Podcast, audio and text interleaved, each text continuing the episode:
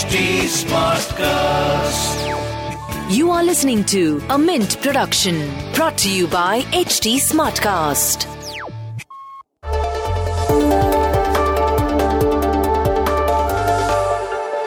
The internet gave us short attention spans.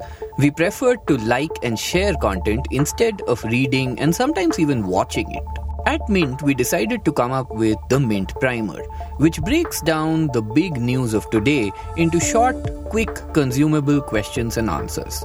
On this podcast, you will find information about everything from cybercrime to RBI's new repo rates. I'm Prasid Banerjee, and this is what happened today. Today's primer was written by Priyanka Sharma. About two years after its outbreak, the COVID 19 virus seems to be moving from the pandemic to the endemic stage. But as we deal with this virus, there is a new disease that we have to worry about. It's called monkeypox. But before you really get worried about this, you need to listen to this. What exactly do we know about monkeypox so far? Well, for one, monkeypox is not new. Actually, the disease dates back to the 1970s, and the first case was found in that year in the Democratic Republic of Congo. It's actually a disease that belongs mostly to Africa. It is found there often, and as the name suggests, it starts in animals and rodents and is eventually transferred to humans. In humans, it can spread through contact, that is, physical contact, respiratory droplets, by using material that an infected person has used, pretty much the same way that a regular chicken pox spreads. Now, there are two types of monkeypox virus. There's the West African type, which has a fatality ratio of just about 1%, which is actually about half of the fatality rate of COVID 19 and then there's the Congo Basin type, which has greater human to human transmission and has a fatality rate of 10%, which of course is slightly higher and can be worrisome. But to give you some context, diseases like dengue have a fatality rate of about 26%. Of course, don't hold me to these numbers. And there are diseases like AIDS and all, which have fatality rates of over 80%. Now, this particular outbreak has, of course, presented its own challenges.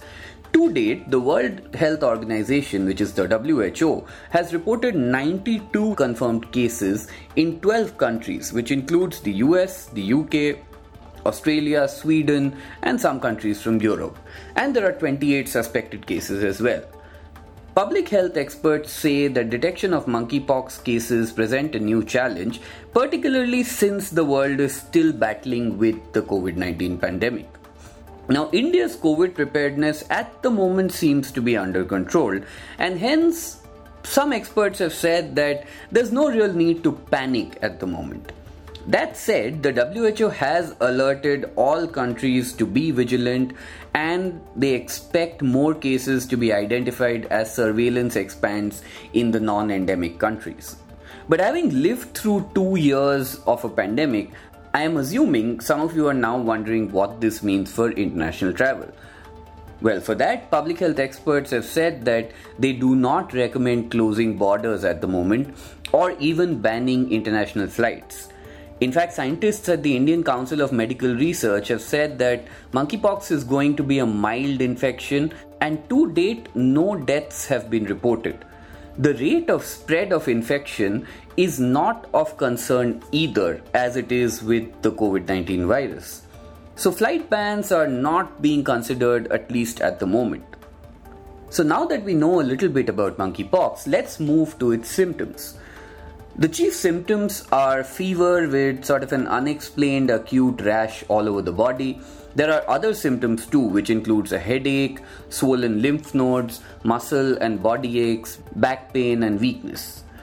While the primary source of the virus is from animal to human, the transmission of the virus can occur from human to human as well. And as I explained right in the beginning of the podcast, there are ways of transmission through contact, through respiratory droplets, contaminated objects, and more. The virus can also be transmitted from an infected mother to the fetus. And lastly, it can spread through the consumption of inadequately cooked meats. Another thing worth noting here is that the incubation period of the virus is 6 to 13 days, but it can range in the 5 to 21 days period as well. The incubation period is the time it takes for a person to be infected and for symptoms to really show. I think what's clear from all of this is that monkeypox isn't as big a concern as COVID 19 at the moment. Having said that, that does not mean we shouldn't be concerned at all, and India does have a surveillance strategy for monkeypox at the moment. The Union Health Ministry, for example, has directed the National Center for Disease Control, that's the NCDC, and the ICMR to keep a close watch. They've also activated surveillance at airports and ports in the country, particularly among travelers coming from monkeypox affected countries.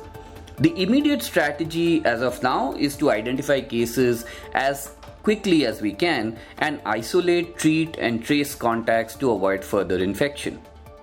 What experts have said is that while there's no case detected at the moment, if a positive case is detected, then contact tracing has to be initiated immediately for all contacts they have had over the previous 21 days. The National Institute of Virology in Pune has confirmed that there are no suspected or confirmed samples in the country right now. And that was a quick glimpse at today's front page. We'll see you again tomorrow. This was a Mint production brought to you by HT Smartcast. HT Smartcast.